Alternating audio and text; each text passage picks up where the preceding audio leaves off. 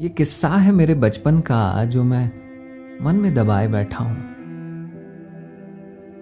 कुछ यादों का जो जहन में आज भी सन्नाटे की तरह घूम रही है। कुछ आंसुओं का जो इन आँखों पर कब्जा किए हुए हैं। बात उन दिनों की है जब मुल्क के सीने में खंजर घोंप कर अपनों से ही अपनों को जुदा कर रहा था कोई। कोई काट रहा था गला, कोई कोई लूट रहा था आबरू।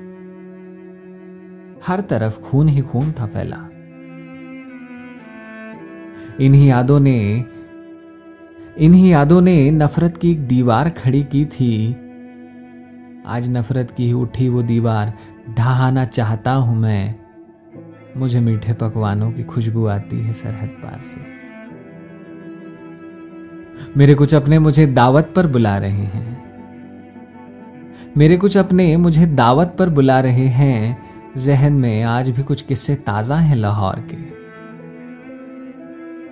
इचरा बाज़ार में ही दुकान थी मेरे बाबा की। और बगल में ही मुश्ताक चाचा भी अपनी तनूर संभालते थे। सब कुछ अच्छा चल रहा था, खुश थे हम। पर उस रात जब आग लगी, बाबा बाहर ही टहल रहे थे। कुछ लोग आए और उन्हें अपने साथ लेकर चले गए। माँ ने माँ ने चुपचाप मुझे उस संदूक के पीछे छिपा दिया था। और सिस्कियाँ लेती हुई वो वो अपने दुपट्टे से अपनी चीखें दबा रही थी। उस रात से मैंने बाबा को नहीं देखा। उस रात से मैंने बाबा को नहीं देखा, ना ही मुझे उनकी शक्ल याद है।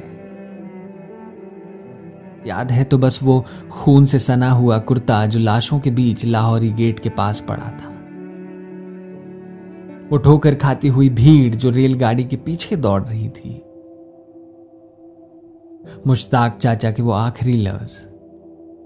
बेटा, ये हालातों का कसूर है। खुदा खैर बख्शेगा। और वो अब यह सवेरा जो लाखों जिंदगियों में सिर्फ़ अंधेरा लेकर आया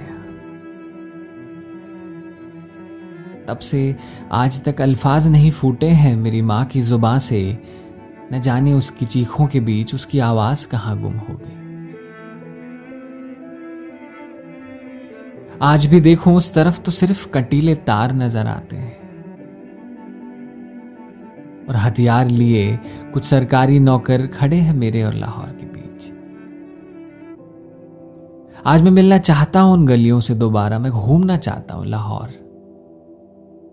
वापस पाना चाहता हूँ अपने बीते लम्हे और वो पुराना दौर, मेरा लाहौर मेरा लाहौर।